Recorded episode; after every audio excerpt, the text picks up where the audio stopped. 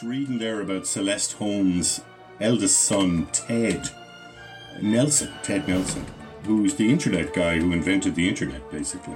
I did not know that. Yeah, he's uh, the guy who invented hypertext, the Ah, okay. uh, hypermedia. Well, he, I'm not sure if he invented them. He coined the terms hypertext and hypermedia. And, uh, HTML, isn't it? I never came across that. Yeah, yeah she, she died relatively recently, didn't she? yeah, yeah, tw- only ten years ago. Yeah, Only ten yeah. years ago. It's a shame they don't call it a home page. Uh, Holmes page, I good.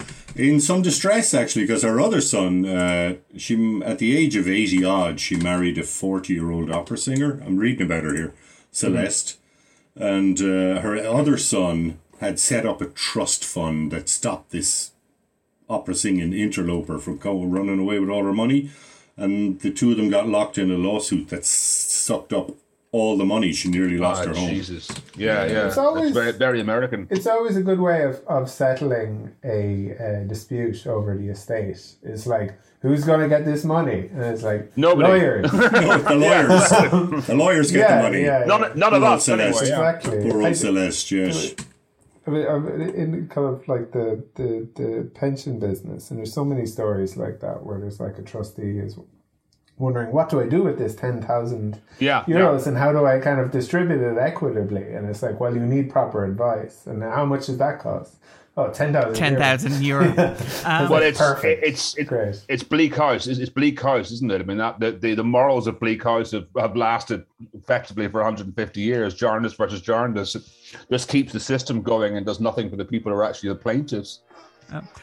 All right. Hello and welcome to the 250, your weekly podcast. Look at the IMDb's top 250 movies of all time. I'm your host, Darren Mooney, and joining me as always is your co-host, is my co-host and your co-host as well, Andrew Quinn. How are you, Andrew? Just about Darren. Um, I'm I'm very well, thanks. How are you? I'm good. I'm getting by. Um, we have a fascinating episode kind of lined up today. We are going to be talking about Joseph. Mankiewicz' All About Eve, arguably one of the great American films, uh, one of the 100 percenters on the list, number 134, one of the three most nominated films in the history of the Academy Awards, sharing that record with both James Cameron's Titanic and the 250's favorite, La La Land. Uh, somewhat more impressive because there were fewer categories to be nominated in back in when this was nominated. But for this discussion, we have two fantastic guests uh, joining us, two heavyweights returning from last year. Last year, they joined us to talk about the uh, 12 Angry Men. It was four Angry Men talking about 12 Angry Men. First of all, the wonderful John Maguire. How are you, John? I'm well, and uh, Darren, how are you doing? Hi, Andrew. Ah. And the sensational Donald Clarke. How are you, Donald?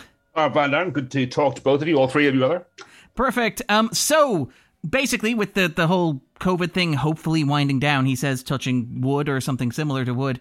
Uh, we said what we want to do is want to get some of the guests on we've had. Yeah, now, now I've jinxed it. Um, Yeah, I think we should start at the start. just just roll it over, roll it there. I have a terrible image in my head. but but I wanted to say um, we reached out to like some of the guests we had on remotely and said, "Would you like to come on again? And what would you like to talk about?" And I reached out to you two, and I think Donald got back and he said, "Let's talk about Fargo or All About Eve to give a sense of how long we've been organizing this." Um, and I think John said, "Yeah, that's a great idea. We should do Fargo or All About Eve." But it was Donald who proposed it, so I want to ask Donald, like, looking at the list of the 250, why All About Eve? What was it that when we said any movie that we haven't yet covered? And you did say Hamilton, and I said, sorry, Donald, we have covered Hamilton. um, what was it that made All About Eve jump out to you? Well, I suppose the short answer is I was astonished it hadn't been done before because, as you say, I mean, whatever you think about it, and it happens to be one of my uh, favorite films. Um, it is one of those films that stands as sort of a pillar of the Hollywood establishment. that sits there in 1950 um, at the end of the uh, an era that was kind of characterized by film noir and th- that, and then leads into another era which is characterized by great wealth and by a degree of complacency. It sits in the middle of that. It has this record as um, the most nominated film, which it held, I think it held, was the first hit, hit 14, to remember correctly, which it held on its own for a while. Um, it stands as uh, arguably the most admired film of Bette Davis. May not be my favorite Bette Davis film, but it comes close. I think, as I say, it, I mean, I'm a great um, apologist for it, a great, um, a great defender of it, a great fan of it. When you put the films before us, I think it was more the fact that how has no one done this before? I mean, it's it's as if they hadn't done, you know, Gone with the Wind. Have you done Gone with the Wind? you must have done. we, d- we did Gone with the Wind. Uh, we, Yes. we did it or as our. Casablanca, or you know, we haven't done Casablanca yet, actually. Oh, I'm astonished. Well, well, well, well, John and I will come back to that. But but um, it, it's, it strikes me as one of those. It's an audio medium, John. We can't see whatever you're miming enthusiastically. Um. But it's one of those films, I say, that is a pillar of, of, of the Hollywood pantheon. So I was astonished that you know you hadn't talked about it before. Well, we, we have until the rest the end of time, to, which yeah. is how long we'll be doing the, the podcast. We don't want to we don't want to front load it too much. Yeah. that the benefits of picking an ever changing dynamic list. Like by the time this comes out, Dune will probably be on the list despite not being released yet. Uh, yeah. But John, yes, um, what about yourself? Like your initial impressions of kind of All About Eve when when Donald suggested it, were you like, yeah, let's do it, or was it just what what was your kind of like gut reaction? Uh, I was okay with it. Um, I hadn't seen All About Eve or Upstage, Downstage, as I like to call it. Uh, I hadn't seen it for about 30 years. 25 years anyway. It isn't a film that I'm particularly familiar with, although I think I know it.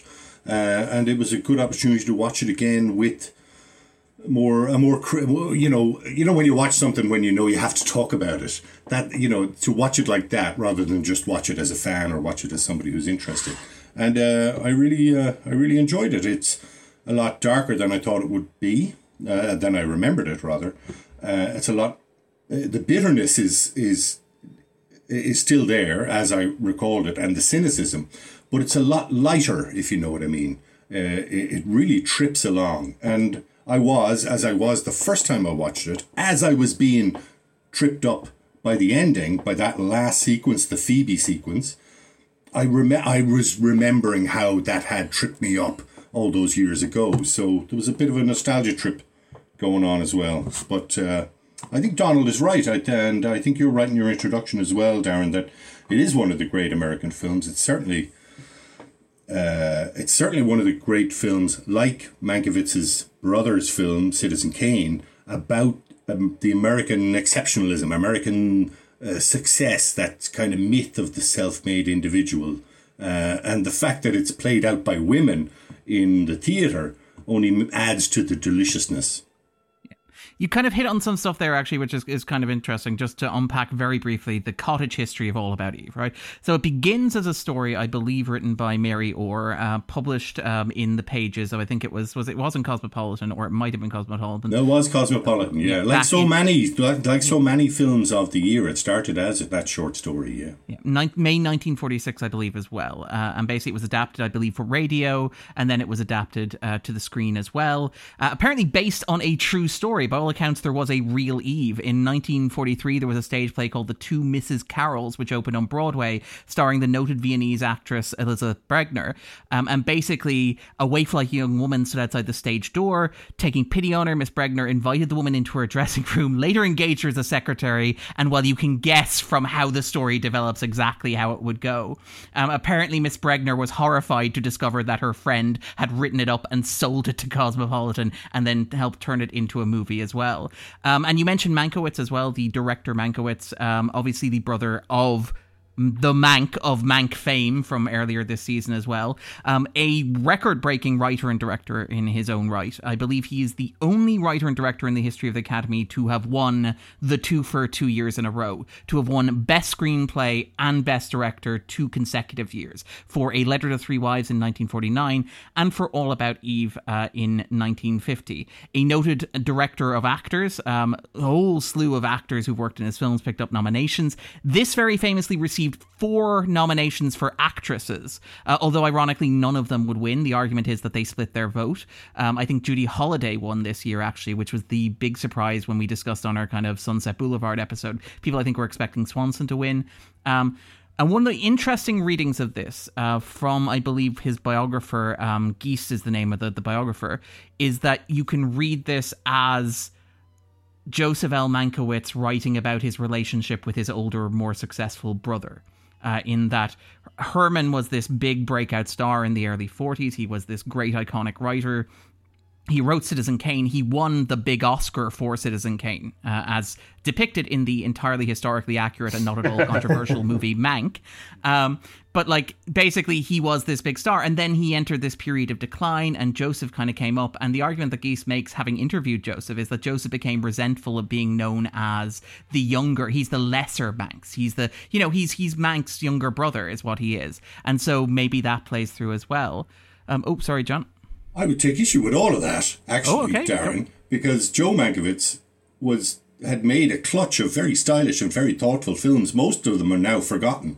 That he wrote and directed for 20th Century Fox in a remarkable six-year period, starting with Dragonwyck. Yeah, the- which is a gothic. This great American Gothic Dragonwyck in 1945.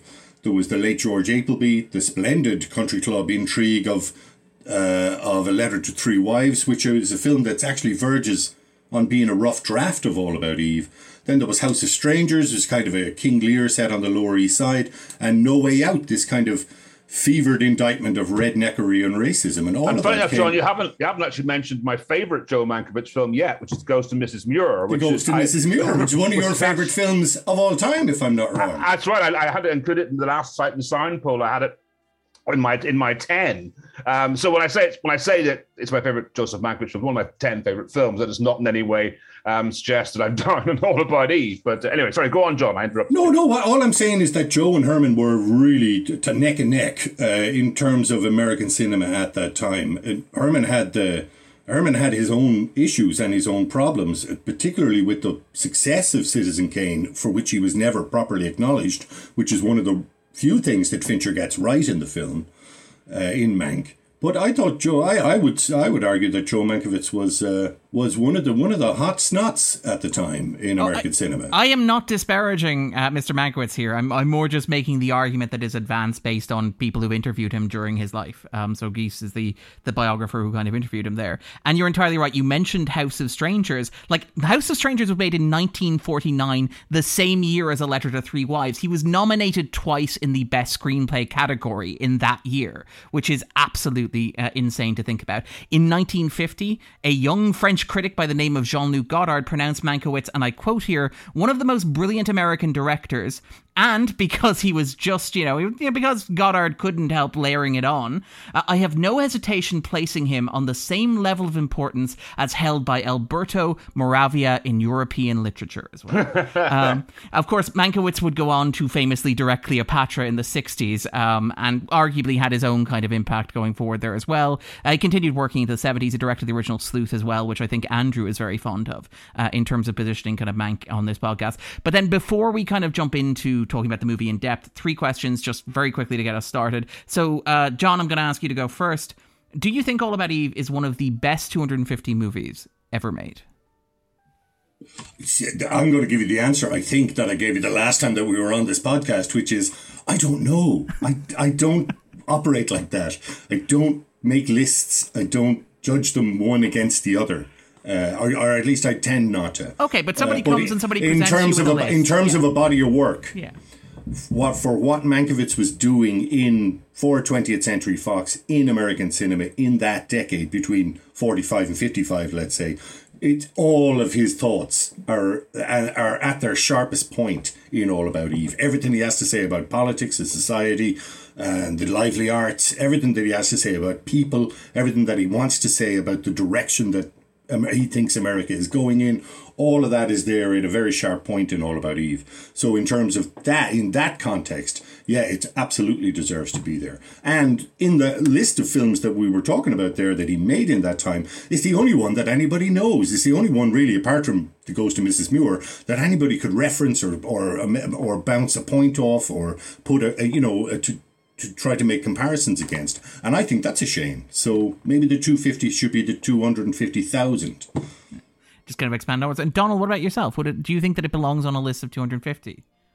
if you're making lists, you know, I mean, if, if you're if you're playing that game, I I, I, I it seems a perfectly reasonable film to include in, two, in 200. 200 is a lot. 250 is actually quite a large number.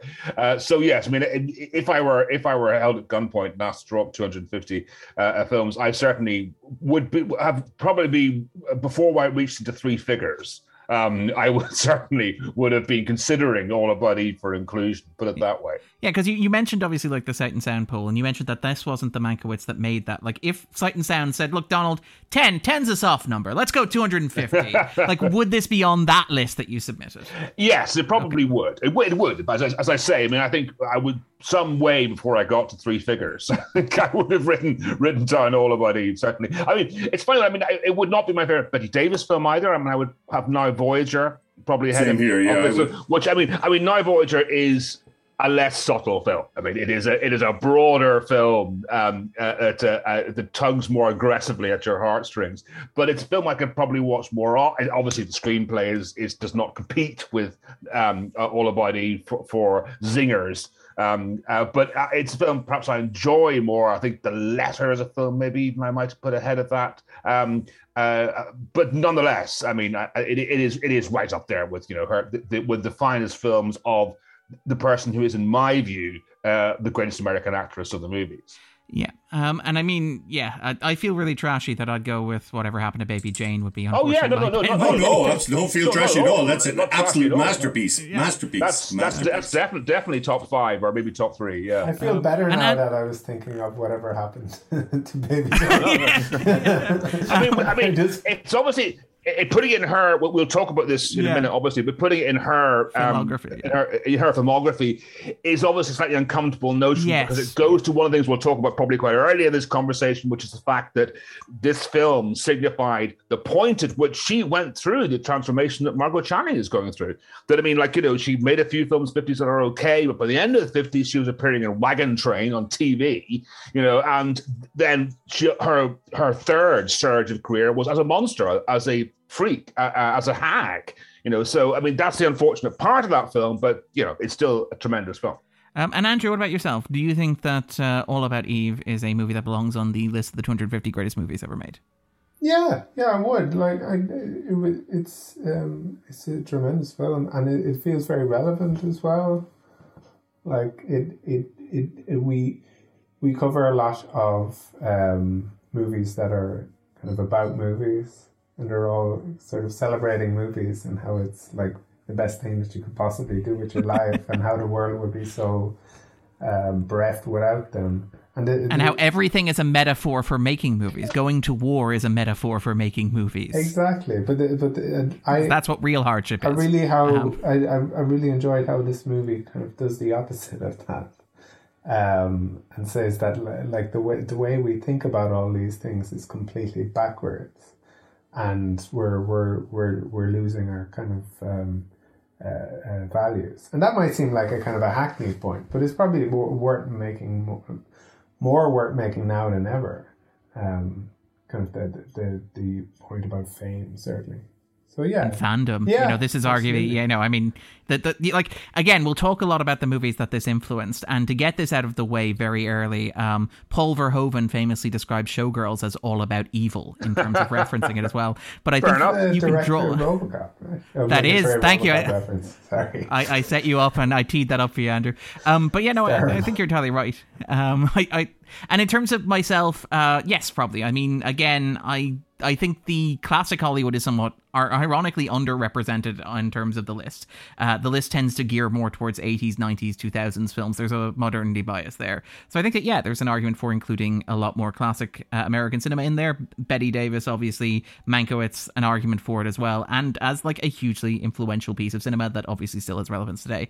And what about, so you mentioned this was the first time you'd watched in about 30 years, John. So would this be on your own list of personal favorite films? If, if say, hypothetically, there were 250 of them, but like, would this be one of your favorite films ever? Would this be? No, I don't think so. No, I don't think so. I, I for to me, it's all of the things to admire in this film and the things to love in it. Uh, it is very much a film of its time. The things that it has to say are very much pointed at the things that Mankiewicz was exploring in his cinema at that time. But to me, 30 years ago, it would have meant more to me. But now um, now I'm a little more removed from it. And the emotion of it, the heightened emotion of it, the histrionics of Margo, the machinations of Eve Harrington, all of those things perhaps feel a little bit it's the it's the Simpsons pro- it's the Simpsons problem in that it has been referenced to the point where you're watching a fax of a fax of a fax. it's a photocopy of a photocopy, and to me, yes, you're watching it extant as it is, but You've seen it I, I, I've, worked through all of that material too many times. So, no, I don't think it would be a personal favourite of mine. This isn't usually the kind of film that I go for anymore. But 30 years ago, I would have been uh, to the point of obsession with American cinema, the late 40s and mid 19, uh, up to the mid 1950s, because it was something that I was really interested in and I had access to. But uh, uh, I kind of worked that out of my system, I suppose. Yeah, I mean, I kind of I think about that when I think of like Casablanca, which is a movie that I admire greatly, but have never emotionally connected to because I've seen it done. Count the things that it innovated, I have seen repeated over and over again to the point where it now just seems like a collection of reference points for other things. Which, you know, and again, it, it's in a it's a personal response to. But Donald, what about yourself? Would this be on your own personal list of favorite films ever? Your own personal two hundred and fifty? Well, yes, I think I think I clarified that. Yes, I think it was 250 certainly. I mean, yeah, I mean, it, uh, I think yes. If, you- if, you- if the two questions are separate questions, one question is does it Best exist? or like, it- Yeah, like if you were does it exist compiling some sort of yeah, some objective- kind of objective attempt that to put together yes. in this way as a scientist, you might kind of classify animals in, in phylums. then it belongs in that 250, and certainly, yes, certainly, as I say, I, I would certainly be long before I got to three figures. I would be including all about Eve in that list. I mean, I think there are th- I mean, the, the problems that I have with it are probably to do with how it is shot uh, oddly more than anything else. In that it's an, an interesting comparison with Sunset Boulevard, which is beautifully shot and is an, is an incredibly stylish film. Obviously, the comparisons are unavoidable given they were released the same year and went against one another in the same uh, uh, Oscar campaign. I mean, there's one scene, for example, in All About Eve, which has, I think, one of the worst pieces of back projection Yes. um, in a major Yes. in a major film, which is when Addison DeWitt and Eve are walking down the street Yes. in New Haven, and they're clearly kind of doing this. We're I'm sorry, I'm doing some visual stuff here. You- walking, you, won't, yeah, you, won't, you won't get the podcast. I'm imitating their unstilted walk But on the. Donald on the, tr- appears to be treadmill. walking at his desk. I don't know how he's doing it. Um, it's- That's how it looks. Um, I mean, Green that, screen just matter. like slipped off behind you, and yeah, I mean that doesn't that doesn't matter a great deal. I've watched this film dozens of times, and I, but just if we're trying to again to like objectively rate these things, a film like Sunset Boulevard is so much more stylishly shot uh, and structured and all those things. Um, uh, this has interesting. This has certain weaknesses in the performances. In that you have these four tremendous female performances and these two rather ordinary lead male performances. I, I don't mean George Sanders, of course. I mean, I mean the the, the, the two romantic leads are terribly ordinary. yeah. yeah. That But, would have um, been that would have been my major problem with it on rewatch is that Yeah. the men really come out of Sanders George accepted, Sanders aside, yes. accepted because he's not really playing a man; he's playing the devil. yeah, But the Uh, two yes, guys, these two guys, these supposed artistic types working in Broadway in New York at the time, they're all wet and weak Yeah. and soppy and kind of not But also, that but also- smart but either. also, but also not ter- not particularly, Not very well acted either. Exactly, not particularly appealing actors, not bad actors, but in a film at this level, this extraordinary female cast. So, golly, it is surprising they didn't kind of get somebody racier to play those parts. Maybe the movie stars didn't want to do it because they knew that male movie stars could be overshadowed by um, by Bette Davis and, and Anne Baxter and Celeste Holm and uh, Thelma Ritter. Thelma Ritter, yeah. Oh, But also, they might have read the script in which the Academy gets bounced in the first two minutes. They get a That's bounce. right. The the whole thing is basically about how stupid it all is and how dread- absolutely oh, yeah, pointless and futile their expression, their artistic expression Well, exactly. also, it's like, like, you know, however, however awful um, Broadway is, at least it's not Hollywood. That's, kind, of, that's kind of the implication. Like you know, or, or worse still, television, which Yeah, is like television. all, yeah, all yeah, yeah, editions. yeah. Yeah. So We should move yeah. I can see. I could maybe that's all they could get, but it is it is noticeable that there is a definite imbalance in terms of the quality of the performance, Yeah, between the men and the women. it often strikes me kind of in, in, in these old movies that so much of acting is having very good hair. like, Or a good wig. yeah, yeah, exactly. the Travolta school. that yes. you have people Um, who look like extremely well on on film, but there's no there's something kind of wooden about them. Or, yeah. Aged like wood to drop a reference into this thing. Um, great, great title. Well, I mean, it's, one of this, it's one, I'm always very keen on um, uh, uh media on, within media. Uh, yeah, I mean, I, I mean, it's like I'm a great fan of Anthony Powell, the novelist, and all the novels in his novels have great titles. the, the, the Bitch Pack meets at noon, Camel rides to the tomb. I, I want to read that book. And I think Aged in Wood's a brilliant title for a Broadway play of that era. And and like you mentioned, uh, just to, to, get it over and done with very quickly, you mentioned Sunset Boulevard as a point of reference. I think I mentioned it earlier as well. Um, like I think there is something to be said for Ebert's argument that like All About Eve, like the biggest problem with All About Eve is that it like did not age as well as Sunset Boulevard, arguably, and that like Sunset Maybe. Boulevard is probably a little bit better directed, as you argued. It's probably a bit more arch and ironic and a bit less earnest, which probably yeah. means that it's easier to watch today. It's mm. a bit more sarcastic and a bit less earnest, I would argue, in places. But we can it's, probably it's have also it, it's also just more beautiful to look yes. at. You know, I mean, and I mean, also it opens point. it opens with a dead body in a swimming pool, which well, All About Eve does not do. So you're there yeah. right away. Right away, you're like, how did this guy die? You're there straight yeah, away. Whereas all About Eve. In fact, it doesn't really it get literally going. throws you in at the deep end. I, I was struck what we're rewatching it. I didn't realize it was two hours and fifteen minutes long. It felt like a much shorter film in my head as I was trying to remember it, and how all it seems to be front loaded.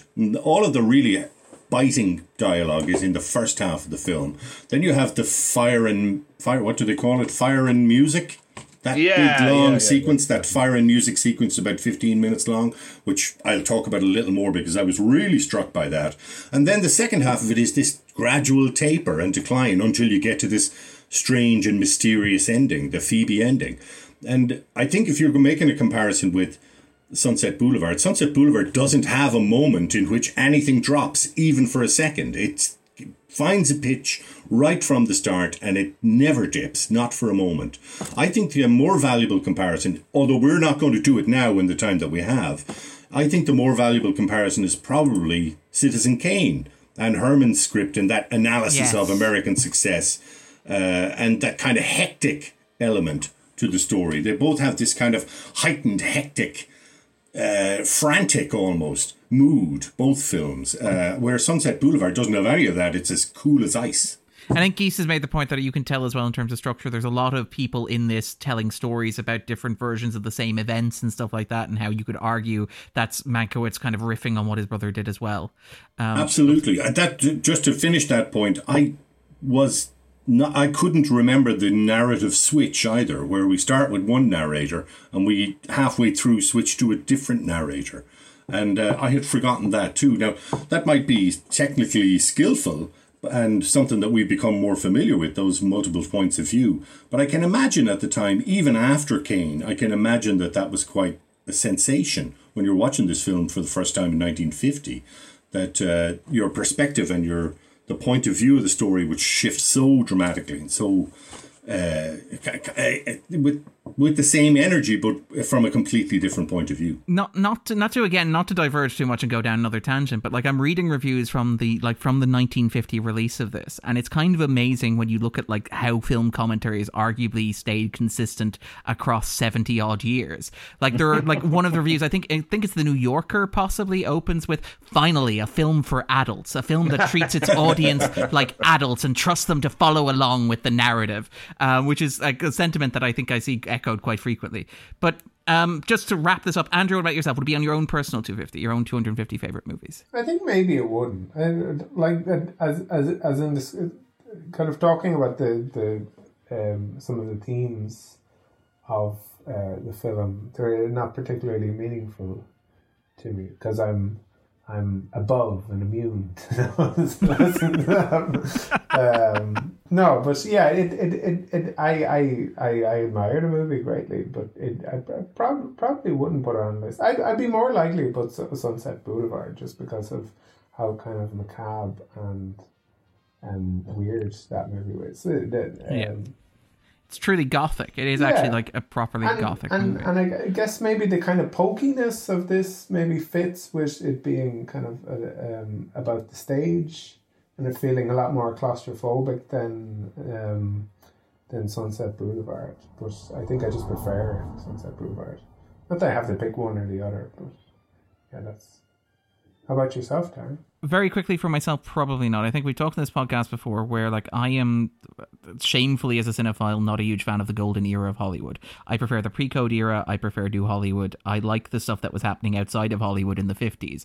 But I find myself watching these movies and it, it's it's like we'll get to it when we get to the spoiler zone. John kind of hinted at it there. The ending of this movie, where you have the characters basically say, "Oh, and there's a lesson to be learned here about the moral values this film is imparting," um, which is not in the original short story. Stuff like that, kind of for me as, as an audience member, takes me out a little bit. I think. Uh, I think it's fantastic, well made. I think it's hugely important. It, I think it absolutely belongs on list, but it wouldn't. It doesn't click for me. Uh, personally, which is, is the way things are. And then very quickly, speed round before we jump into the spoiler zone. John, if listeners have not seen all About Eve, would you recommend that they pause the podcast and stream it to a local device? Yeah, sure. If they can find it, I had terrible trouble finding it. I had a, I had a hard time. I didn't have it on DVD. I didn't. I had to buy a Blu-ray, and wait, wait for it to be delivered and uh, I couldn't find it. Play, you know? It is on Google no. Play. Oh, was it? Okay. It I thought I thought I had thought I had done extensive my extensive research by clicking on Amazon Prime and Netflix and other other streaming platforms. Nowhere on Bing. It actually but, was uh, on. It actually was on Netflix until recently. But I mean, everything that was on Netflix from before 1960 is now, now gone elsewhere. Yeah, vanished. So I did. I. I I had I had trouble finding it, but so if you can find it, yeah, go. Uh, absolutely, there is so much here to admire, and there is a lot to enjoy. But it is if you haven't seen Bette Davis, and you know, apart from a couple of the films that we've already mentioned, she has an entire filmography that's much underseen. Uh, if you're d- diving in on Bette Davis, this is where to start. I mean, this is where she's, like Donald mentioned, right on that cusp of the previous success that she'd enjoyed in her 20s and 30s and the grim 40s and 50s that she had ahead of her. And she seems aware of it. She seems to know it. She knows exactly the character that she's playing. Yeah. Uh, but, you know, those eyes, that face, the, the mouth, the sneer, her physicality, uh, all of that is there uh, to be enjoyed and admired. And uh, yeah, so if if that's what you're looking for, yeah. We should mention, by the way, like this is now a Disney movie. Um, this is now like this. this is now. It's no longer That's a 20th true. Century Fox yeah, movie. Yeah, it's yeah. a 20th Century Pictures movie, but it's not that on Disney Plus, which mildly frustrated me because I went on Disney Plus. All About Steve. If you search for All About Eve, so what you find is Sandra Bullock. It's, it's it's not on what do you call Star. it? Star. No, it's not. Um, I did. I did almost watch All About Steve by mistake. But Donald, um, if listeners can find it on Google Play or wherever it is to be found, would you recommend that they watch it if they haven't seen it? Oh, of course. I mean, like you know, I, have already said it's one of my favorite films. It's um, so the, uh, I mean, if they if they're walking down the street listening to this podcast, as I'm sure they do all the time because it's an excellent podcast, um, I would say it's not one of those films where you should get terribly upset about spoilers. So if you want to listen to the first half of this and watch it when you get home, I don't think you'll say this thing's ruined the entire film for me. I mean, I can't believe I can't believe that nice girl turned out to be a maniac. I can't believe it in her strange hat, her strange hat and weird raincoat. So. Um, I would say that much. But yes, obviously, obviously, obviously, if you're listening at home and uh, you've got other episodes of the 250 still to watch, listen to another one and come back to this um, when you've watched it. Um, and Andrew, yeah, no, I absolutely would, and I, I um, like on, on on top of what John says, I I, I love um, uh, Bette Davis's deliveries um like the the some some of the lines are great but they're they're not nearly as good as her her delivery. Delivery of them. It's um and yeah it's just a really in, in enjoyable movie and um, absolutely i'd recommend it unequivocally. Yeah, same here as well. Um, I should give a shout out. Like the the script is is amazing. The one liners are amazing. The book written about it um, by I believe Sam Staggs has the subtitle all about all about Eve, the complete behind the scenes story of the bumpiest film ever made. Um, and that kind of I think perhaps captures the kind of tone. It has this very acerbic wit. It is it moves incredibly quickly for a movie that is two and 50, two hours and fifty minutes long. With that in mind, then we'll jump neatly into the spoiler zone.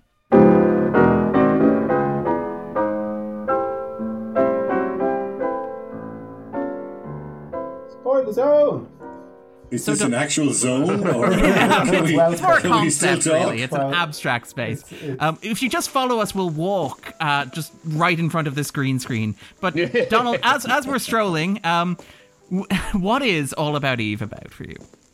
Uh, All About Eve is about Margo Channing, who is um, one of the brightest stars of Broadway. Uh, uh, we assume the film was set contemporaneously, so in the late 1940s, um, very, very early 1950s, uh, who, as the film begins, is enjoying uh, success in, in uh, um, a play uh, which is um, uh, the right way around is um, is written by her her her sorry, it's directed by her husband, her her lover, partner, yes, her partner, and directed by her best friend's husband. Written by your best friend's um, husband, is written by her best friend's husband. Yes, sorry, I'm, I'm not listening to what, I'm saying myself. I'm, I'm, I'm boring myself. I'm stop listening to myself.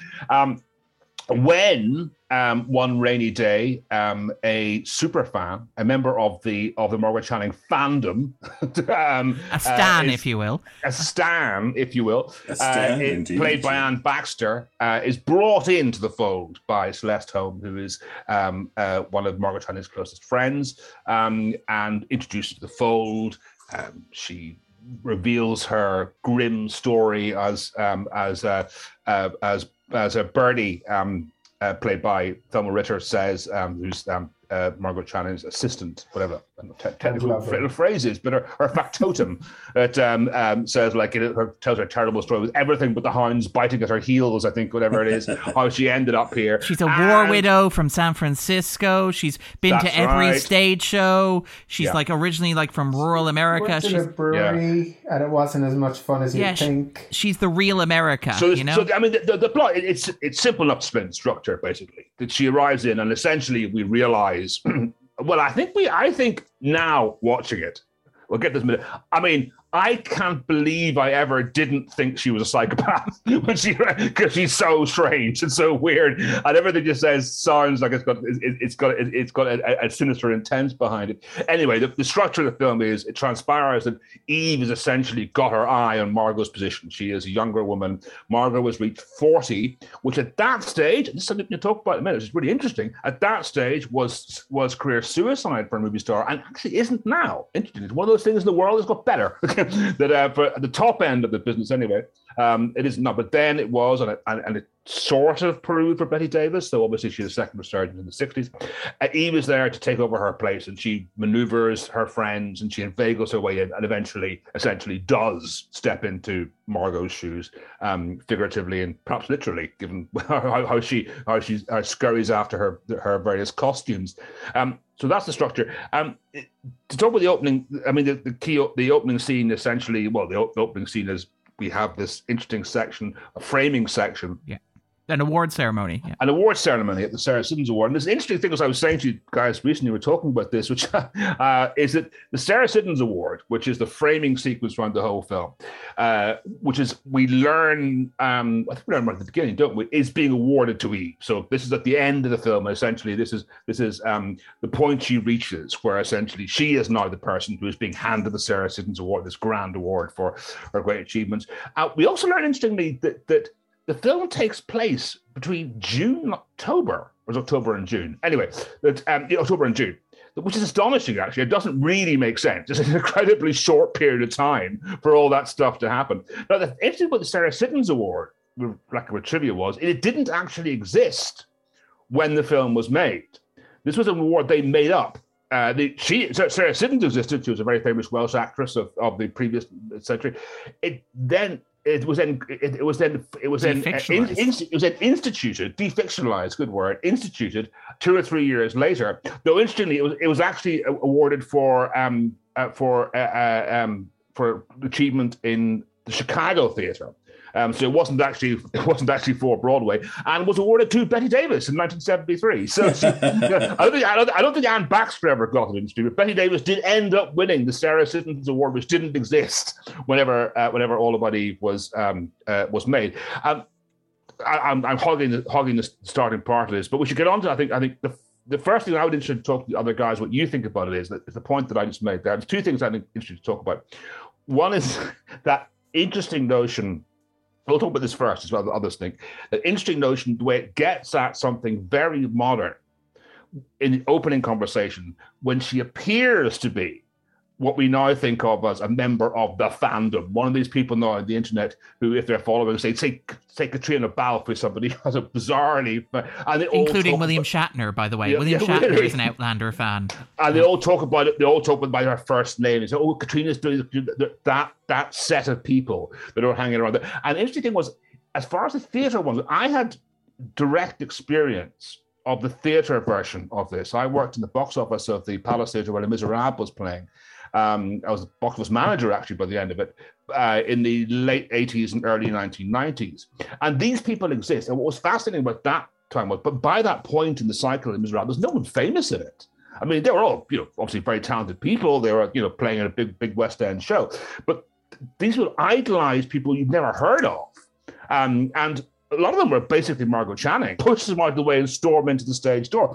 Um, uh, and there was that. But I think that's a very particular thing which was accurate about in the film. But I think it's very interesting the way in which what she appears to be is this version of what we now think of as being obsessive fandom people who are completely focused on one thing and watch that film over and over and over again watch that theater piece over and over again. Um, it's all they live for, and they have you know people around them often who are in the same vein. They become and they form um, a kind of cadre of people. Now, of course, that's not really what she is. No. we learned shortly after that that in fact she's the talented she's, Mr. Ripley, basically. Yes, yes. In fact, though she probably does like the play and does enjoy those things, nonetheless, her real focus is replaced with Margo. But I thought that was the second thing I would say, and, and I'll, then I'll shut up, is that well, so I mentioned the way, the way uh, uh, uh, in the preamble to the, to this this um, meandering diatribe, is that I, looking at it now, immediately think you're a psychopath. I mean, I, I can't remember because I would have seen this now. I can remember where I was when I first saw it. I, mean, I would have seen this about 1983, the first time I saw it. So we're talking close to 40 years ago. I can't remember, A, if I knew the plot already, probably did.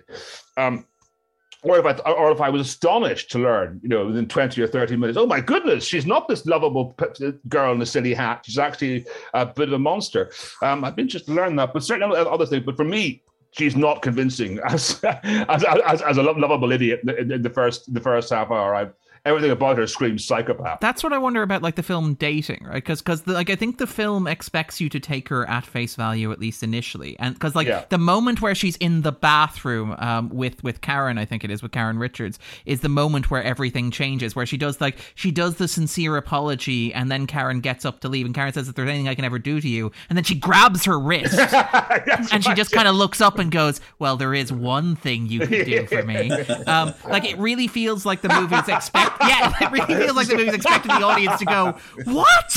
I'm, wow, I'm, mind blown." well, I would say. Uh, oh, sorry.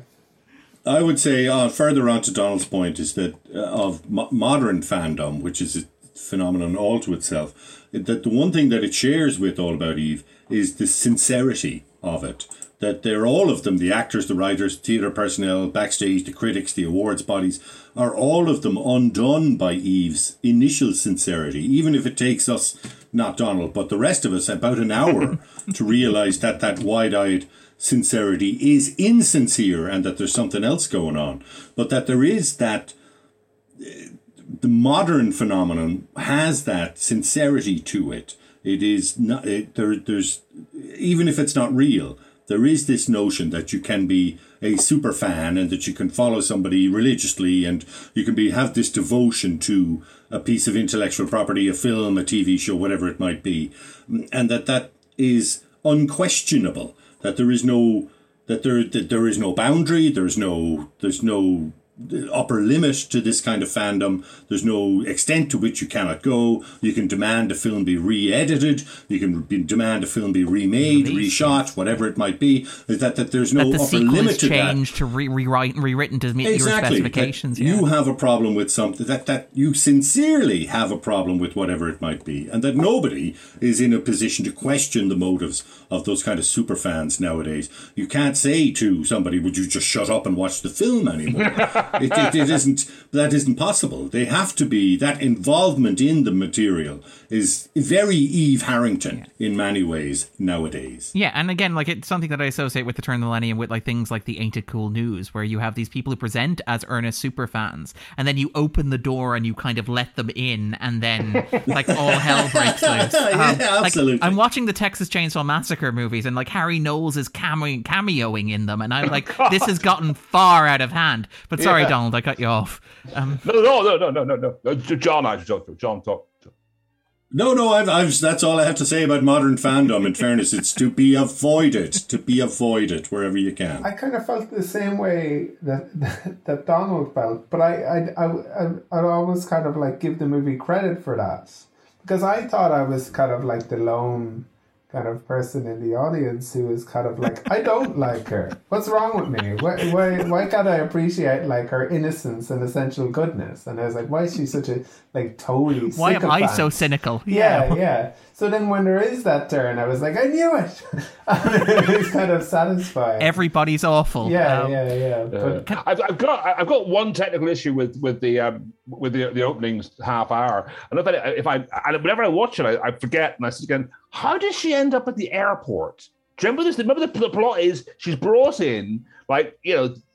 Um, Bette Davis, who actually, or Margo actually, kind of basically kind of sees through her. Thelma Ritter definitely sees through her. Thelma Ritter Um, definitely sees through. yeah. Yeah, and then Um, I- disappears for like the second half of the movie when she Oh, could be great useful. loss. The great Oh, oh, loss can I can, Yeah. can I can I do an aside here Oh, now yeah, if you of don't mind course. something with that because you mentioned this on Thelma Ritter and on, on Birdie.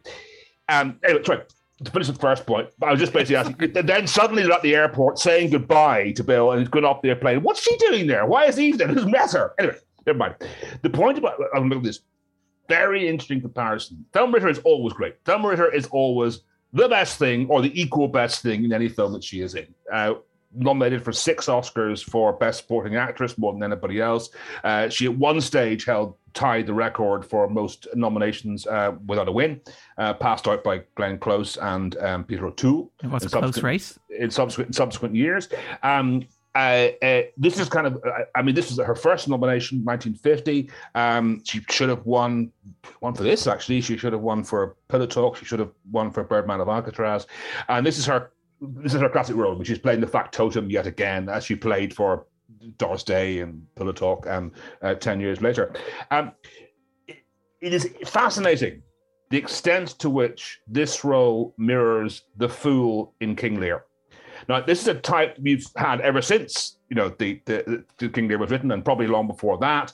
The person, the underling, um, who who is uh, who is not being flattered by the uh, by the forces around her, and therefore can see she or she can see more clearly, and who, as the Joker, has the capacity to say things to the king or queen that others can't. And like the fool in there, she sees she sees through um, all the hypocrisy and all the plotting, and she is the only person. I mean, she briefly she briefly kind of swivels around to each side in that opening scene when, when she falls for the sob story. But pretty soon after that, she's back saying, "Who is this woman? Wrong She thinks only of me. No, she thinks only about you. Very good, great line. Yes, yeah, yeah, well remembered. Now, here's the other thing which is fascinating: is what you just mentioned, you guys. Is that is it like? I mean, I, I've never read this is a conscious thing, but like the fool in Lear, she vanishes after the Great Conflagration. The fool in Lear vanishes after the storm scene in King Lear, and there's there's this great uh, great um, controversy about whenever Lear enters with Cordelia in his arms and says, "My poor fool is hanged." Does he mean the fool or does he mean Cordelia? Never mind that. Nonetheless, the fool vanishes after the storm. Here, um, Birdie, Thelma Ritter character, vanishes after the famous party sequence, which is the big conflagration in the center of the film. So I have no idea if Mankiewicz had that in mind. Um, I wouldn't be surprised if he did, um, given you know well-read man that he was. But I, I, it had not struck me to this point thinking about that that there are there's more to the fool comparison than just the fact that she's playing a similar role.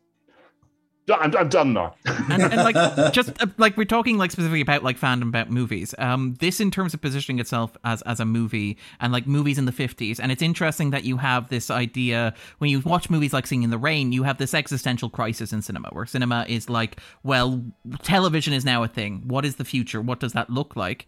And I think it's interesting that this is a movie about show business that is set in the world of theater rather than movies, but it's commenting on things that are arguably becoming kind of emergent in cinema, in like mass media, uh, following kind of like the 19, following the, the war and into the 50s as well, which is fascinating as well.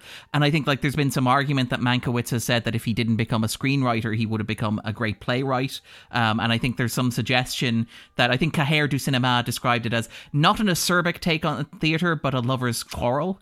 Um, and the argument that like it, it's very much making this argument that cinema like theater is kind of something that is enduring perhaps that it's trying to position theater and cinema as equivalent to one another and therefore kind of cement cinema as a great art. And even here you get like the disparaging remark about television where it's like oh maybe you can act on television. Do they have auditions for television? Television is nothing but auditions um, which is a fantastically witty acerbic line there i find interesting.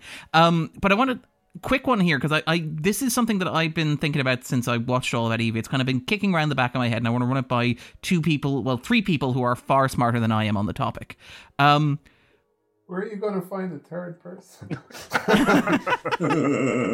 um, this this comes out um, this comes out in like 1950, right? So this is after the the war, and that's obviously like it's a big part of, of the movie is the idea that she's a you know she positions herself as a war widow, and like the fact that she's not is a big line. It's insulting people. Um, this is I think six years before Invasion of the Body Snatchers, but it reminds me a lot of Invasion of the Body Snatchers and those kind of Cold War paranoia movies. Right. Because like it's very notable. We talked about like Eve as a super fan. Eve doesn't really feel like a person or a human being.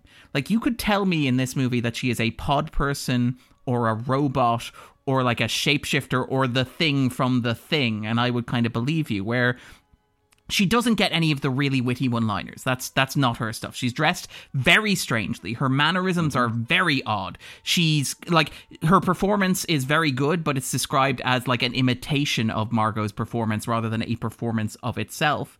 And you have this idea kind of running through that Margo sees her as a younger model and replacing her. And maybe we'll talk about like the feminist themes of it there as well.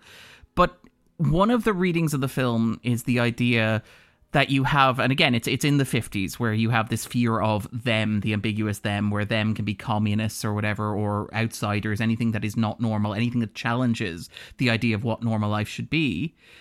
And i'm watching this and i'm looking and the villains are like eve harrington and addison dewitt. And addison, uh, addison dewitt played by george sanders is um campus christmas is probably a, like a modest way of framing He's it he shows up fishwife.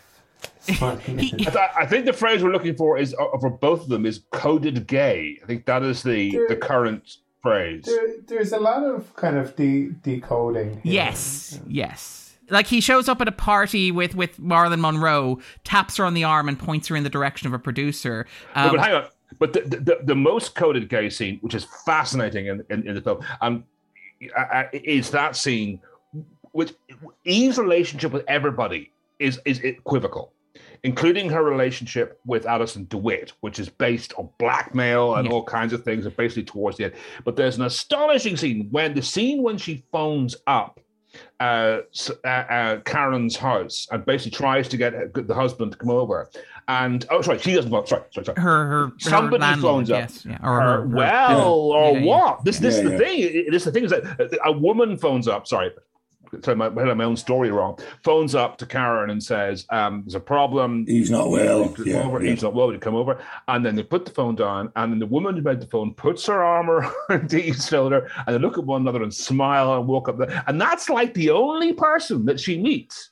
And it's a very small scene in the whole film, but there's nothing apparently equivocal about their relationship. They seem exactly on the same page. And you know, we are te- we tend to read gay subtext into films uh, now a lot where they weren't intended, which of course is not a bad thing. We all know about you know the uh, the, celluloid the, closet and stuff the like that. crit- yeah. critical theories behind this. The fact that they weren't intended doesn't mean they're not there. That one seems to me almost intended. I mean, that's that's that seems to me that we've gone slightly beyond the notion of reading in coded gayness to something that was in the back of Mankiewicz's mind. I don't, I, don't, I, don't- I don't think that DeWitt is to even to audiences in 1950s is particularly the code that DeWitt is operating under isn't that hard to crack. He's this boulevardier. It's He's very much a machine. cad. No, He really no, no, isn't. no. and he's incarnated by Sanders in a manner that becomes such a trademark that Sanders then essentially trademarked it. He patented it. He never played anybody else for the rest of his career. And Yeah. he became this kind of elegant, acid tongued social sniper. Uh, and years later, in his biography, his autobiography, Memoirs of a Professional Cad, and uh, that's what he called it. And what he lom- he glommed onto DeWitt and very much played him, I think, as a gay man, as as if, and Mankiewicz is saying that the notion uh, of this kind of social character, a critic, a theatre critic who would be so closely embedded in the world of theatre, which to me, uh, we- we're myself and Donald have 50 years of film criticism between us, and we are not that embedded in anything to do with the Irish film industry in the same way, or any film industry. We're not the same, it's not the same, and I think audiences in 1950s would have raised an eyebrow as to just how neatly he had burrowed his way into this social circle and into this kind of world. But that I don't think he's coded at all. I think he plays it gay. He plays it as uh, not only and, and in terms of the structure of the film and in terms of the text of the film, his use of blackmail, his investigation into Eve's private life, and his use of blackmail against her is very much an ex, uh, uh, an example of the kind of fears that gay people were operating at in America in the 1950s. It is it is made real. The very f- the thing that he, as a gay character, would fear the most is the weapon that he uses ultimately to gain control over Eve, and I think that that's not coded at all. Good point. And, and you know that's a good point, John. And uh, I mean, to, to, to reinforce what you're saying, there's an incredible line um, in the hotel room scene in New Haven. Whenever he kind of basically blackmails into her into doing whatever they want to do, and says he says something to the effect of that I should want you at all strikes me as the height of improbability. Yeah, me too. me too, me too, me too, Addison. And- but I Addison, mean- do it. And, Yeah. and even like Eve herself, like the way in which she's dressed, she's dressed like she's introduced wearing a trench coat throughout. She wears these very masculine gray suits. She has these Yeah. starched collars. Um, she what are you saying, Joe? um, like and the moment like during the party where like and again it's it's Margo kind of is aware of this because during the party you have like the line what you gonna do take my clothes off hold my head tuck me in turn out the lights and tiptoe out Yeah. Eve would wouldn't you Eve and Yeah, Eve replies yeah, yeah, if yeah. you'd like and Margo's like I wouldn't like thank you very much but yeah no Yeah, it's, very much so, I mean, yeah. I think. Very I mean, I think so. what we're missing here in this conversation is a gay voice. I should Yeah, say, to be clear. um, because because um, uh, uh, because what's fascinating about what we what we've just been talking about, which is one of the most fruitful um, uh, uh, lines of cr- criticism of critical investigation in this film, is that the film has a huge gay following. Of course, it's a huge gay following because Bette Davis. Davis is huge gay following, exactly. And, you know, what she does here satisfies many of the criteria of, of Sontagian camp. Um, you know, that's all there. And yet, the two characters who are, I'll say coded gay, we, we had a bit of a dispute about that, but I would say coded gay are the villains. And not only are they the villains, but also towards the end of the film, one of the more unconvincing aspects of the film, one of the things, again, I would criticize it in, there's that conversation in the car, which is a great scene. I mean, the, the car where they're trapped to the, towards the end, and it, Karen has basically sabotaged the car for reasons that you'll discover when you watch the film, and they're trapped in the snow in this car, and it's the point at which Margo finally absolutely gives in and loosens uh, uh, to her friends.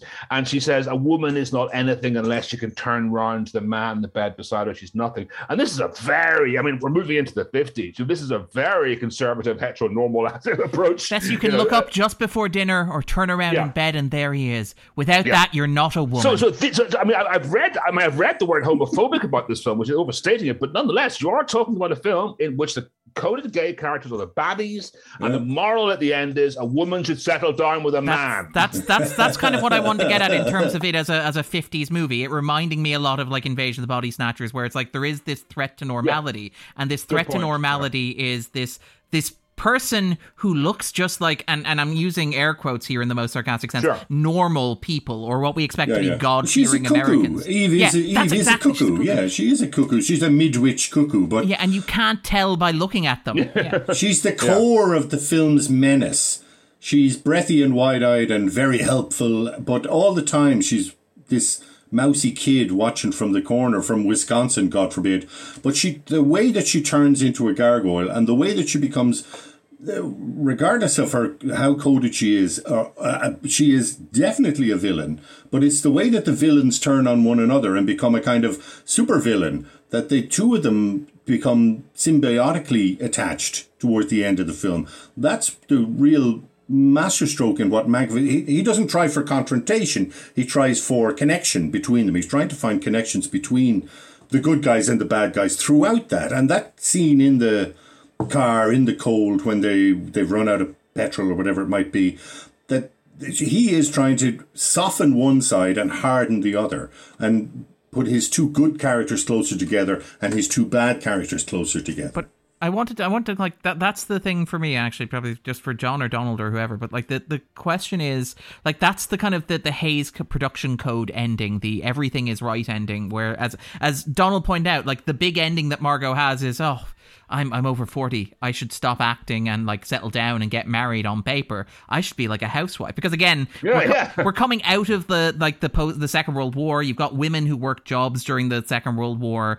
who are like now wondering whether they're going to have to give up the gains that they got and stuff and all that sort of things going on. And society's like, we have to figure out where this is going. But like to, to John's point, I I always like the ending with Eve and with Addison always struck me as like that torture of like it's the idea well eve's getting her comeuppance and even the scene with Phoebe is like well eve is just going to get what happened to margo to happen to her i think i think john you said you wanted to talk about the ending and the, the phoebe scene in particular i think actually Well, I think I would love to circle back to the fire and music sequence. That's Yeah. right in the center, the midpoint of the film. And uh, to me, this is an incredible 15 minutes. It's on the stage in the theater where Eve, the understudy, uh, who we don't, is not involved in the scene, only tangentially at the start. She's just given this wonderful performance.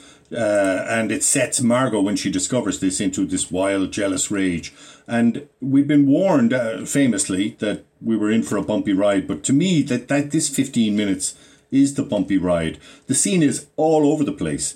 It starts ca- calmly and carefully enough with everybody on a high after seeing this wonderful performance. Then uh, Bette Davis jumps in and it's full of spite and jealousy, blandishments, flattery, dizzying highs, worrying lows, devotions of love, broken hearts. Uh, it's the scene that has all of that delicious dialogue that makes the theatre setting. The room literally chimes like a bell, and all the vicious emotional bite of Margo and her cadre, that's all encapsulated in it.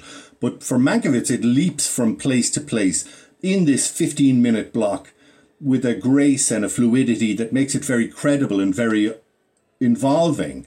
And it's beautifully blocked, it's beautifully staged. It's some of the best film work in the whole film, like what Donald was saying earlier on about how it's not really technically all that amazing. This sequence really is amazing.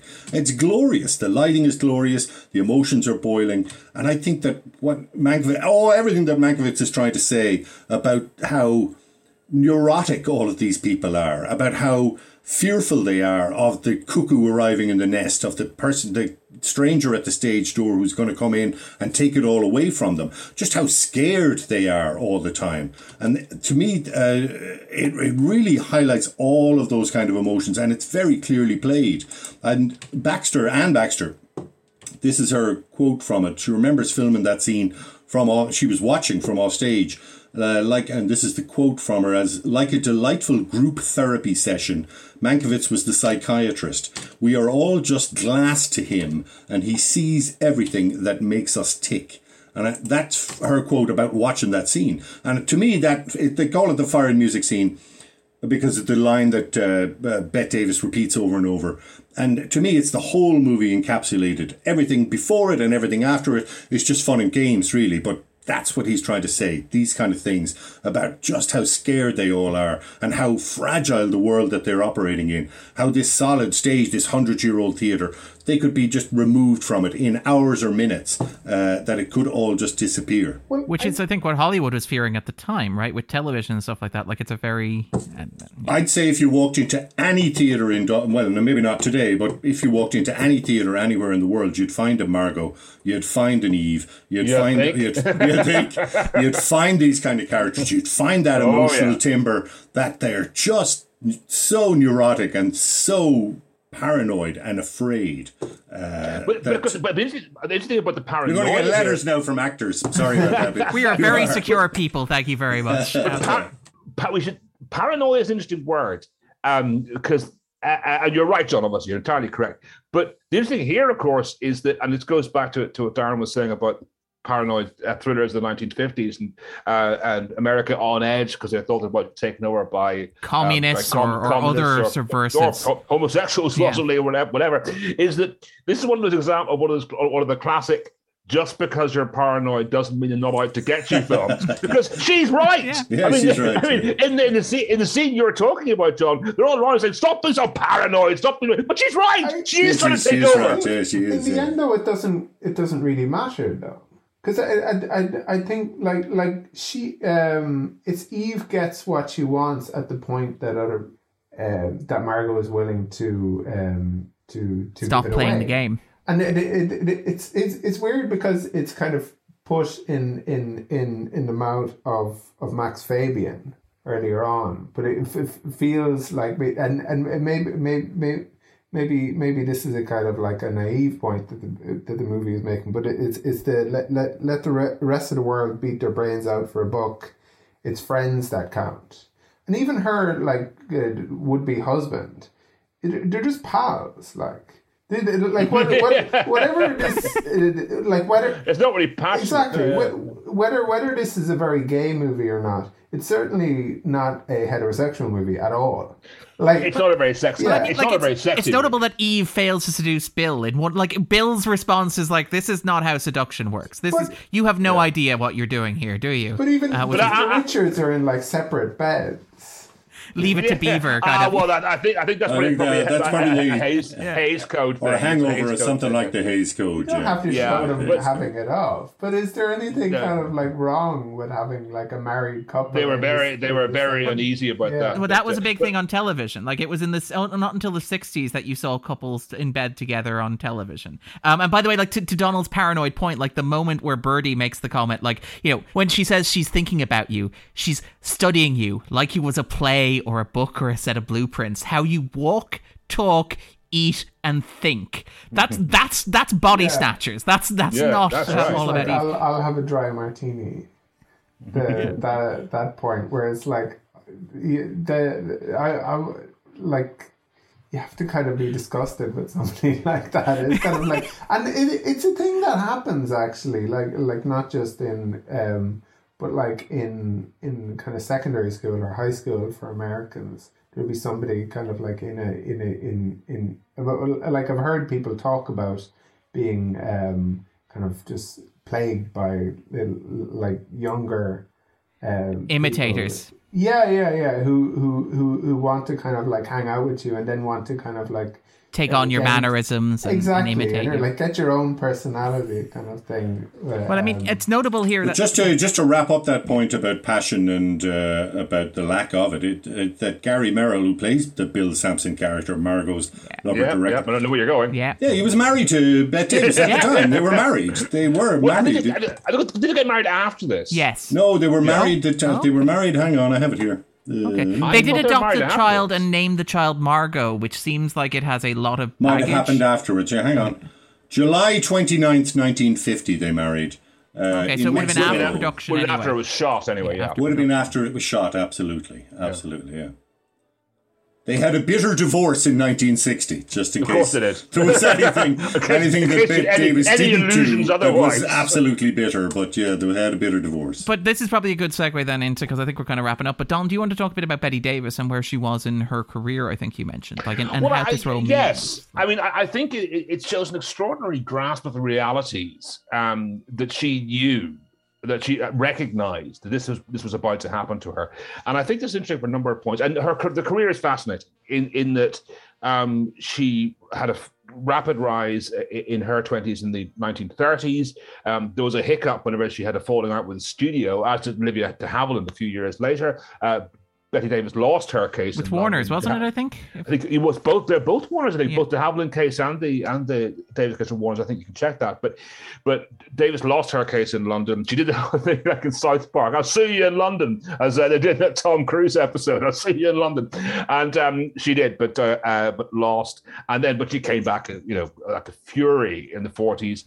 Um, the Hollywood uh, cafeteria and stuff. That was her. That's, that's right. Yeah, she, was uh, rebranded herself. You know, yeah, you know, for all the reputation of being an awkward and she was in many ways. She was also a generous, dedicated person and committed herself to, to the Hollywood canteen at that stage. Um, uh, and then had those great run of films from the early 30s through the 1940s. We're talking about films like The Letter, we're talking about films like Now Voyager, um, all terrific films, which I think define her as, to my mind, ahead of Katharine Hepburn or Stanwyck or Crawford as the star, the great female star of Hollywood's golden era. And at that stage, this is a really interesting comparison to what happens now. When you hit 40, you're a goner. And um, it happened to de Havilland, it happened to, to Bette Davis, essentially. Then there was this Coda, which we've already mentioned. It happened to Barbara Stanwyck. They basically all ended up in telly by the end of the 1950s, and they were only in their 40s at this stage.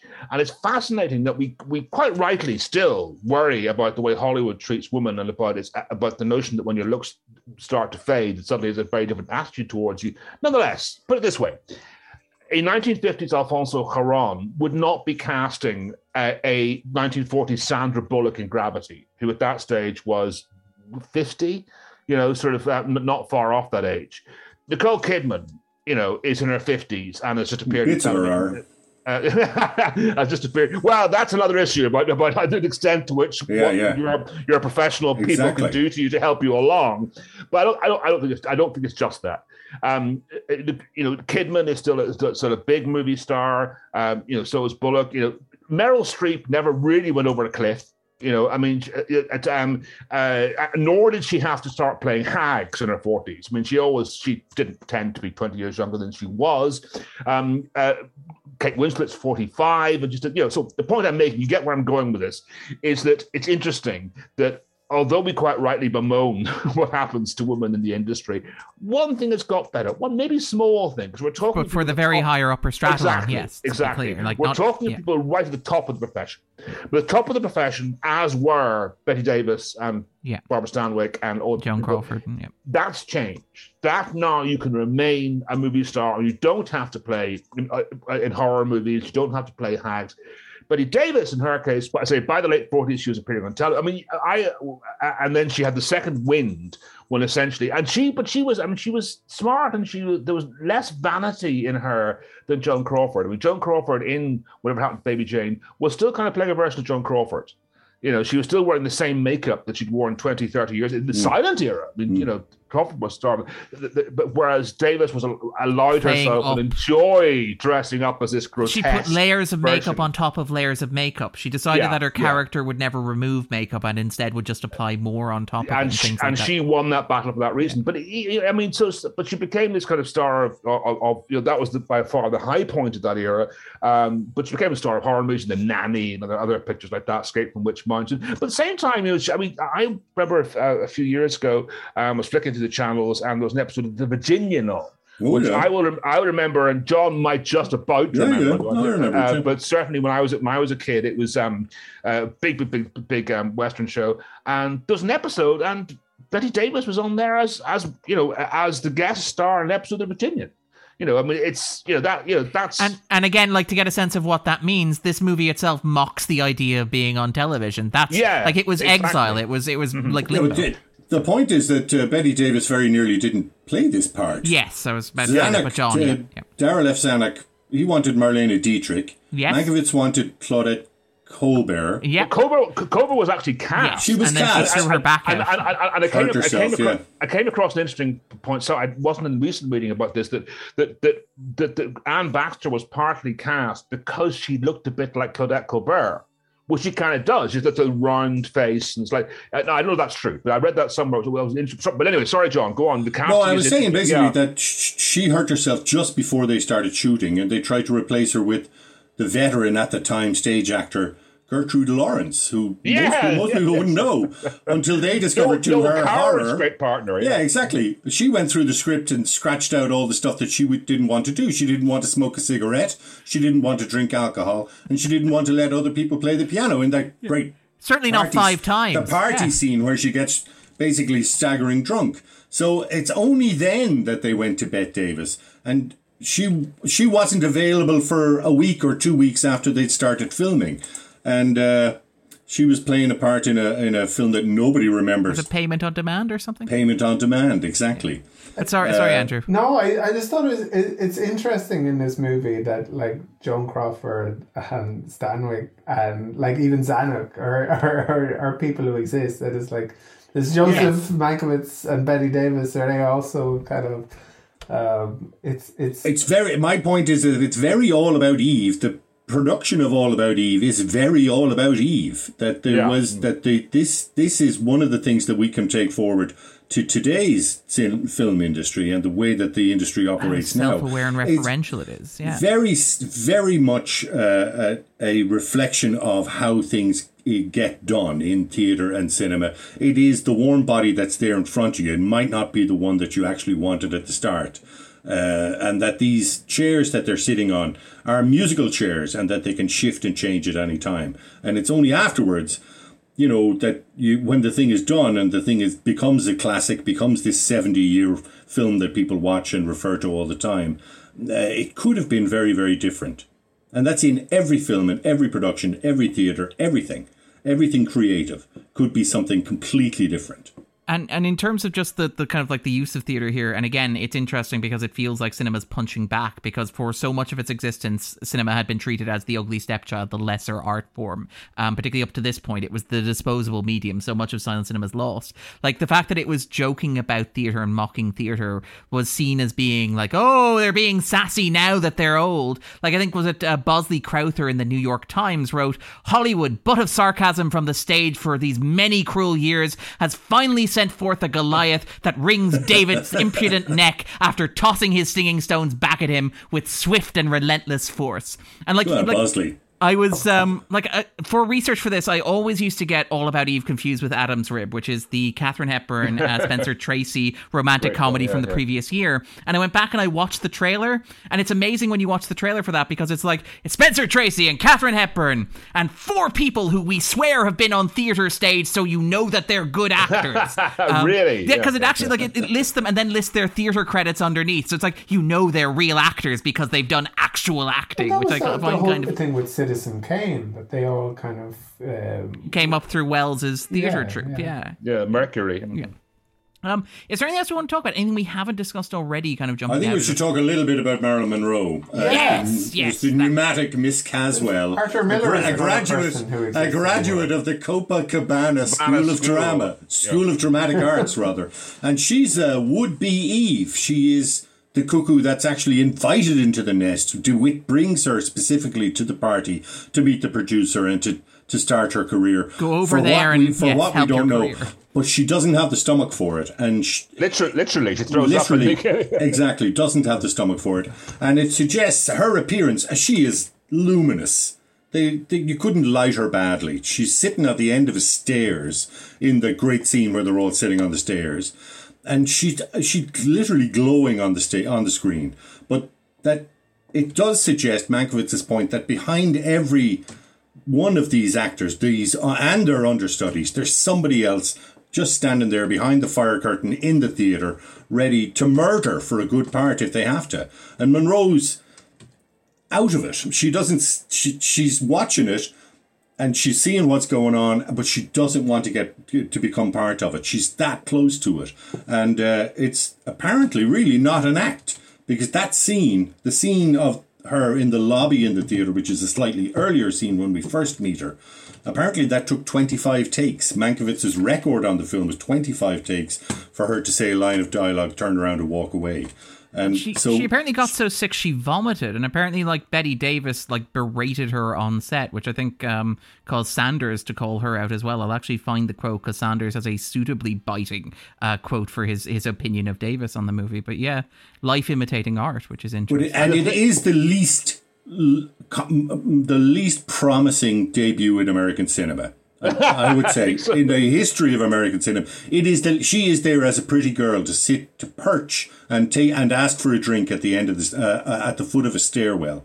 That's really her only function. You- you can't and of- that's and for Monroe to become then to become Marilyn Monroe from that, I think is extraordinary. Well, I think I think she she pop. I do think she pops in this because this is the thing. She'd been under contract with Fox for several years at this point. and in fact, she was at this stage seen as being a lost cause. I think she ended up doing the Asphalt Jungle uh, the same year with MGM because Zanuck didn't think he could make anything of her, so he contracted her out. And then basically off the back of this, she en- and off the back of the Asphalt Jungle in the same year, she ends up staying under contract with Fox. I think for twelve more years until her death. Um, I think like it's it's seven years, and then she re-ups her contract for five.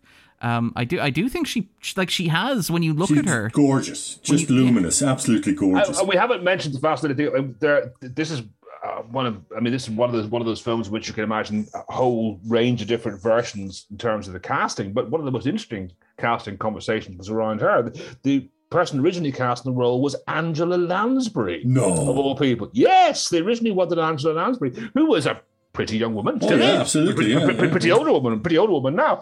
But but you know, did not, with all the best will in the world, have the you know sexual charisma of Marilyn Monroe. Um, but it probably, de- I mean, I know Lansbury would have actually been, you know, pretty established actress by that stage, when Monroe wasn't. But um, that's who that's who was in the in the slot for a good while. it, it really fits this movie that everyone seems so oblivious of how like the most gorgeous person in the world is in the room. Like he's like he forgets that he's bringing her a drink. And, well, I mean, like that—that's the sequence. Like the sequence where it's like Margo, Eve, uh, and then Caswell and Addison. Like the sexual tension in that scene is like it's Eve and Margo who are standing next to each other and touching each other. Like um, Caswell and Addison might as well have just randomly bumped into each other on the street, which basically seems to be about it. Um, I, do, I will note actually, Monroe apparently was fond of this role. She continued to use the name Miss Caswell in phone messages uh, that throughout her life as well. Um, as a bit of an in joke, which is interesting. Um, all right, is there anything else we want to talk about? Anything that we haven't discussed already with regards to All About Eve? Anything that we think merits a little bit of kind of discussion? Well, I think be interesting to close off uh, um, with discussion of that year's Oscars, which I think is which we, we've mentioned kind of you know in, in passing, but I think it's it's it is an interesting just to look at that list and see. I mean, people would put have put the real kind of epicenter of Hollywood's golden age at 10 or 11 years earlier in 39 40 but my god like you know the the the competition then was pretty extraordinary. I mean best actress as you mentioned was won by Judy Holliday which is i mean was regarded as a as a, a bit of a, a turn up but it's a terrific performance in Born Yesterday. Um, we were talking you were talking earlier on about um, uh, about um, Adam's Rib, which is she's also terrific in. But that, I mean, that Julie Holliday in Born Yesterday is one of the great comic performances in uh, American cinema. Uh, Baxter was was up, um, who was never going to win, you know, against Bette Davis, who was up. Uh, Though it would be a very all about Eve twist if like Baxter would, won over it? Davis, yeah, wouldn't it? Yeah. Um, Eleanor Parker is perhaps the, the slightly odd one out there for Cage. Good performance in a, in a decent film, and then Gloria Swanson at um, uh, in Sunset. But that's an incredible, incredible lineup. Um, the best picture you've got Born Yesterday, All About Eve, Sunset Boulevard we mentioned, Father of the Bride, a terrific comedy. The odd one out there is King Solomon's Mines, um, uh, a, one of the many versions of, of that H. Rider Haggard um, uh, uh, book. Uh, as- uh, Sanders was the only one who won at. Um, he beat Erich von Stroheim. Yes, from Boulevard. Sunset Boulevard. I mean, like, there's the line from um, Davis. He won that goddamn award at my expense uh, when Yeah. when he took home the Oscar. Um, Davis, ever the biting wit. Yes, yes, yes.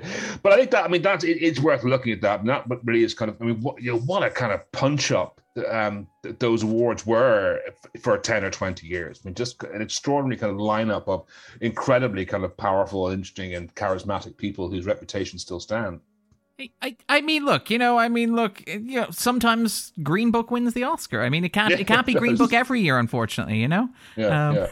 But um, all right then. So I think that event wraps it up then in terms of talking about all about Eve. Unless there's anything else you want to talk about. The only thing I would the only thing I would say is that yes, it's sharp and cynical and deeply intelligent and really quite wonderfully acted. But I think the thing that endures about all about Eve is that the dream that Eve Harrington has is the dream today. That that Im, bright lights, the allure of the bright lights, have not dimmed at all in the intervening seventy years, and that an updated. Uh, they wouldn't be very much different if they were to remake All About Eve today. I think the same points would be made and the same ideas would come across. That the, the celebrity and fame and f- the fortune that comes with it, awards, beautiful gowns, luscious apartments, a drink on tap, a cigarette in every hand. Oh, you know, that kind of sophistication that Mankiewicz was trying to put across as the great prize here is still the great prize today, and very little has changed. But crucially, it's it's it's fame for its own sake. Like Eve doesn't want any of it because she has any enduring passion or excitement about the art. She wants it because yeah, it's a it's a way of life. It's it's again We never we never see her act. yeah, and and No, We never see her. We never see what they're all talking. We never see her do a scene. We never I- I see, you know, what she's what the great big fuss is all about. And I think I- I- that's really that's really cynical as well. Yeah, yeah, yeah. Well, perhaps, perhaps they thought they couldn't manage. I, I would also add one postscript that, um, uh, at a brief postscript, which is uh, you, you you would expect from me, which is that we talked about the way in which um uh, uh, that it was very difficult for actresses when they got past forty or uh, in that era. And one of the things they ended up with in television. It's interesting that there are is only one Columbo killer in this uh, in this cast. um, you'd, you'd almost you'd expect more because and actually they must, they must have tried to get uh, Bette Davis over and over again as a Columbo killer, but she didn't give in. Uh, Anne Baxter plays a very Anne Baxter like character um, in uh, in uh, a, a very very strong episode of Columbo. Uh, also Celeste Holm as a supporting role in the Columbo, but uh, as well. Um, but uh, just the one Columbo killer. Would, would she have gotten off? Um, Well, That's the Columbo one, test, The yeah. one that got the one that got off with Ben. That would be that would be perfect actually. The Could- one that got off was the biggest star of could all. she have been convicted?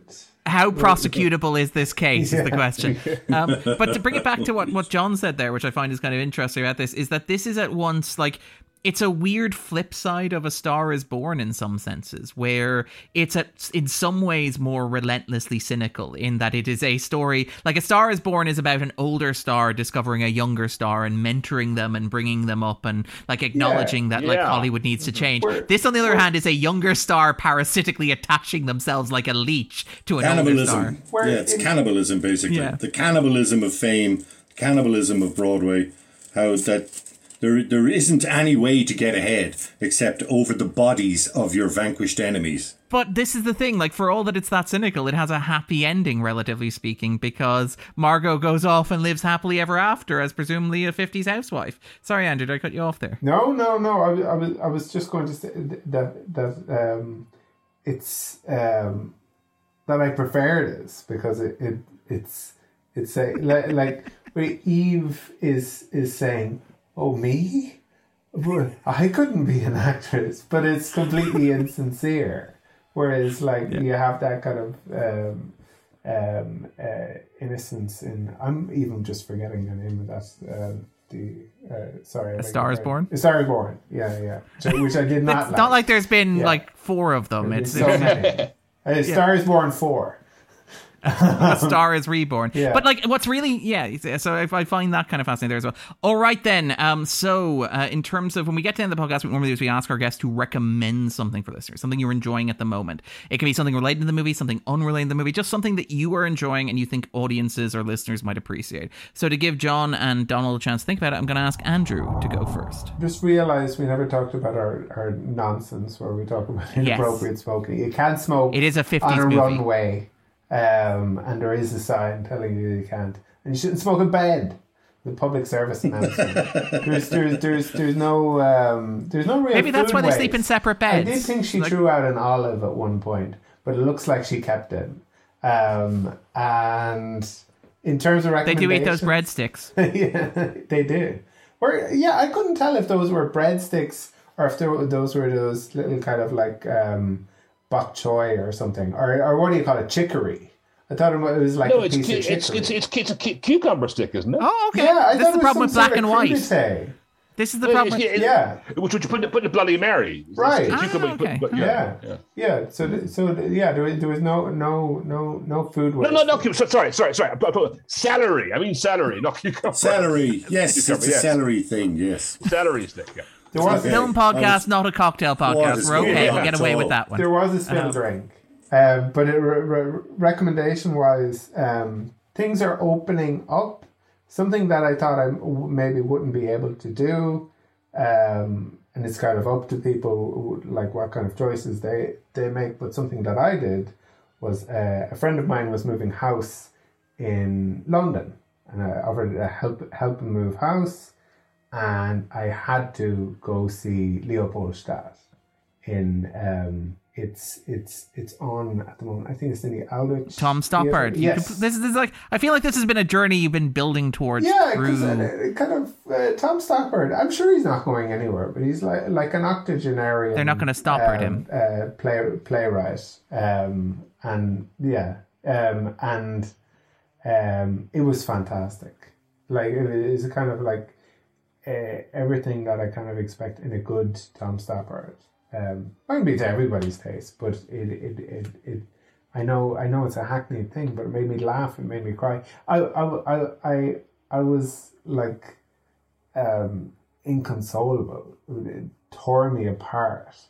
But um, uh, if if if people do feel like going back to theaters, um, it's a whole thing where where you have to kind of present your your COVID certificate, prove that you've been um, uh, vaccinated, and there's all of the the kind of measures in place to uh, protect people.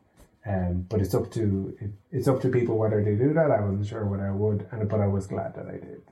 Um, uh, and if if you can go to the theater, do. All right. Um, and then John, uh, sorry, uh, John, what would you recommend for people? What are you enjoying at the moment? What would Oh you no, rec- I think uh, cinema is pretty packed at the moment. Uh, the release schedule that we're looking forward to over the next couple of months is is pretty exceptional, and there's a lot. Just in terms really- of release, this is coming out in second October. Sorry to cut you off there, John. Just if you want to. Okay, well, even so, a lot of the great Irish films that we've seen over uh, the last couple of months that have been a backlog, really, that have come out in this gout of Irish cinema in the last couple of months.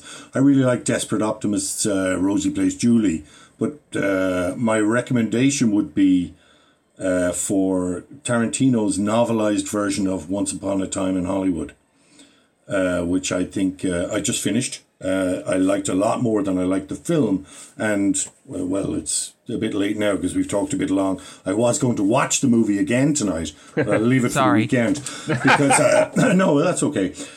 I uh, I think the book is really good, and I think when Tarantino does famously finish making films, uh, I'd look forward Yeah, to yeah, I'd yeah. look forward to reading the novels because it's they're loose and and uh, very simple and uh, but his language is really extraordinary and the way that he builds character in short chapters uh, I think is wonderful. Even if I hadn't seen the film, I would have I would have I, I would have enjoyed the book. Uh, and now that I'm going to watch the movie again, I, I I think it adds a lot to it. So that would be my recommendation. Once Upon a Time in Hollywood, the novel. We've we've had other other guests recommended over text as well, so it's, it's a double recommendation there. Donald, what would you recommend? What, what are you enjoying? Uh, well, um, I uh, can place drop as I'm just back in the last uh, 10 days ago from the Venice Film Festival, um, which I'd never been to before, and which was a terrific experience. Um, uh, hot, full of mosquitoes. Um, um, um, um, uh, on plenty of boats and vaporettos taking my way from the main island of Venice across to the Lido where it happens, and it was a good festival. It was I, I was there for the first half, and they uh, they front loaded. They tend to do with Venice, and you'll have heard about the films that I I saw and enjoyed, but I, I shall mention them again. I, I liked Spencer very much, which is Pablo Larraín's film uh, with Kristen Stewart as Princess Diana, kind of a sort of a spooky, ghostly sort of thing. It um, uh, not as fluid as his version of Jackie, but still I thought very unsettling in a way that was was clearly intended. Um, uh, I really like the new Paul Schrader film, the uh, card the counter. card, the card counter, exactly, which I think is coming quite soon to us. I think Yeah, I not- think it is too. not not yeah, too yeah. far off. It won't be here by the time the, the, the podcast out, but not long after that. Which I mean, I mean, you would say, mind you, it's a post. It is very much a Paul Schrader film. It's uh, you know, but it, it, it Oscar Isaac is this former U.S. interrogator who, after being imprisoned um, for torture, um, tours the casinos of, of the of the West um, in a kind of you know existentialist you know gloom that you've expected. We, we saw with Travis Bickle and we saw in Light Sleeper and so on. But it's a very good version of the Paul Schrader thing. The 5th, best- 5th of November, Donald. 5th of November Okay, it opens here. Good stuff. Well, we, we you safely got time to, to to save up your money to go and see that. Um, uh, the, the uh, this is not you would have read about this. I'm not, I'm not out- out out here. Here, the best thing I saw I think was the Jane Campion film, The Power of the Dog, which I thought was terrific. I thought it was her best film in decades, maybe since An Angel at, uh, at my table. Uh, uh, based novel by Thomas Savage, Benedict Cumberbatch is this tyrannical um, farmer in, in Montana uh, who go who becomes even more deranged. Remember, his brother, played by Jesse Plemons, marries um, uh, um, a widow, a, a young widow played by Kirsten Dunst, and he goes completely bonkers. There's a big sublimated gay theme to it, which is very interesting. I thought that was terrific.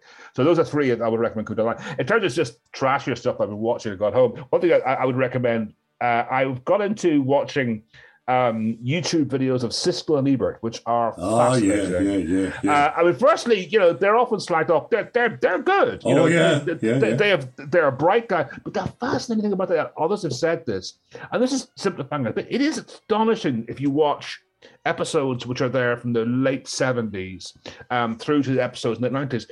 By the end, they, I mean, you know, well, yeah, the thing is, like, you know, it's obviously a stage thing in review shows. People put on fights, and they kind of, and that's always very good value. They seem to loathe one another. In particular, Ebert just seems to be so nasty to Siskel. I mean, he sort of turns his nose up and rolls his eyes, you know, kind of waves him off with his hand whenever he makes a point. It's fascinating. I mean, maybe it's all greatly exaggerated, but by the end of it, like, this is actually kind of uncomfortable to. These two guys seem to loathe one another. But I, I would instantly, I, one thing on that, I would just on that as well. Very interesting. Very, very interesting point about those and Ebert things. And the point I made about several times, but the interesting point when Easy Riders Raging Bulls came out in the early 1990s, it's interesting that it wasn't until quite a long time after the 1970s that the notion of the 1970s as a golden age of American cinema emerged. If you watch Siskel and Ebert of the, uh, of the best of the 70s, they're not particularly impressed by American cinema in the 70s. In fact, Ebert says something like, "Well, I think in this decade there were some good films. but Most of the best films came from abroad. You know, most of the best films, like you know, mentions late films by Bergman and so forth, was able by the in the, in the end of the '80s one, they still haven't got round to the notion. they, say, they say like, "Well, this was a, was a pretty decent. You know, you know, maybe it's going to '70s, maybe a bit, maybe a bit better." It's like that's an aside. That's for another conversation. I want to say to listeners that uh, Darren and I don't actually hate each other. It's just for the podcast. It's just, it's just a bit, um, to be clear. Darren says as he gestures into the air for Andrew to wrap up. The, the contrast is pretty marked. I tell you. Once those later ep- later episode later episodes, Siskel and Ebert. By the are time you get to 249, lads, it's- Well, we're it's a already, I think, very- on two- at each other's throats. I think this is like 255, I think, is roughly oh, is it? Okay, okay. Um, but yeah, we, we have our moments. The, the um, when I when I make Andrew do like a twelve week Scorsese season, you can really sense the simmering anger that kind of builds through.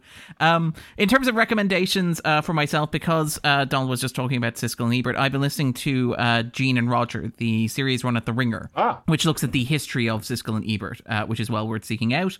Uh, because I also do not regularly listen to podcasts, uh, wonderful season of You Must Remember This, which was done on Joan Crawford and Bette Davis, which is well worth seeking out, providing a lot of context for my understanding of both of them as actors. Um, and because um, Showgirls is all about evil, just Paul Verhoeven movies in general, I've been diving back into them over lockdown, and I feel like I can make a connection and say that they are close enough.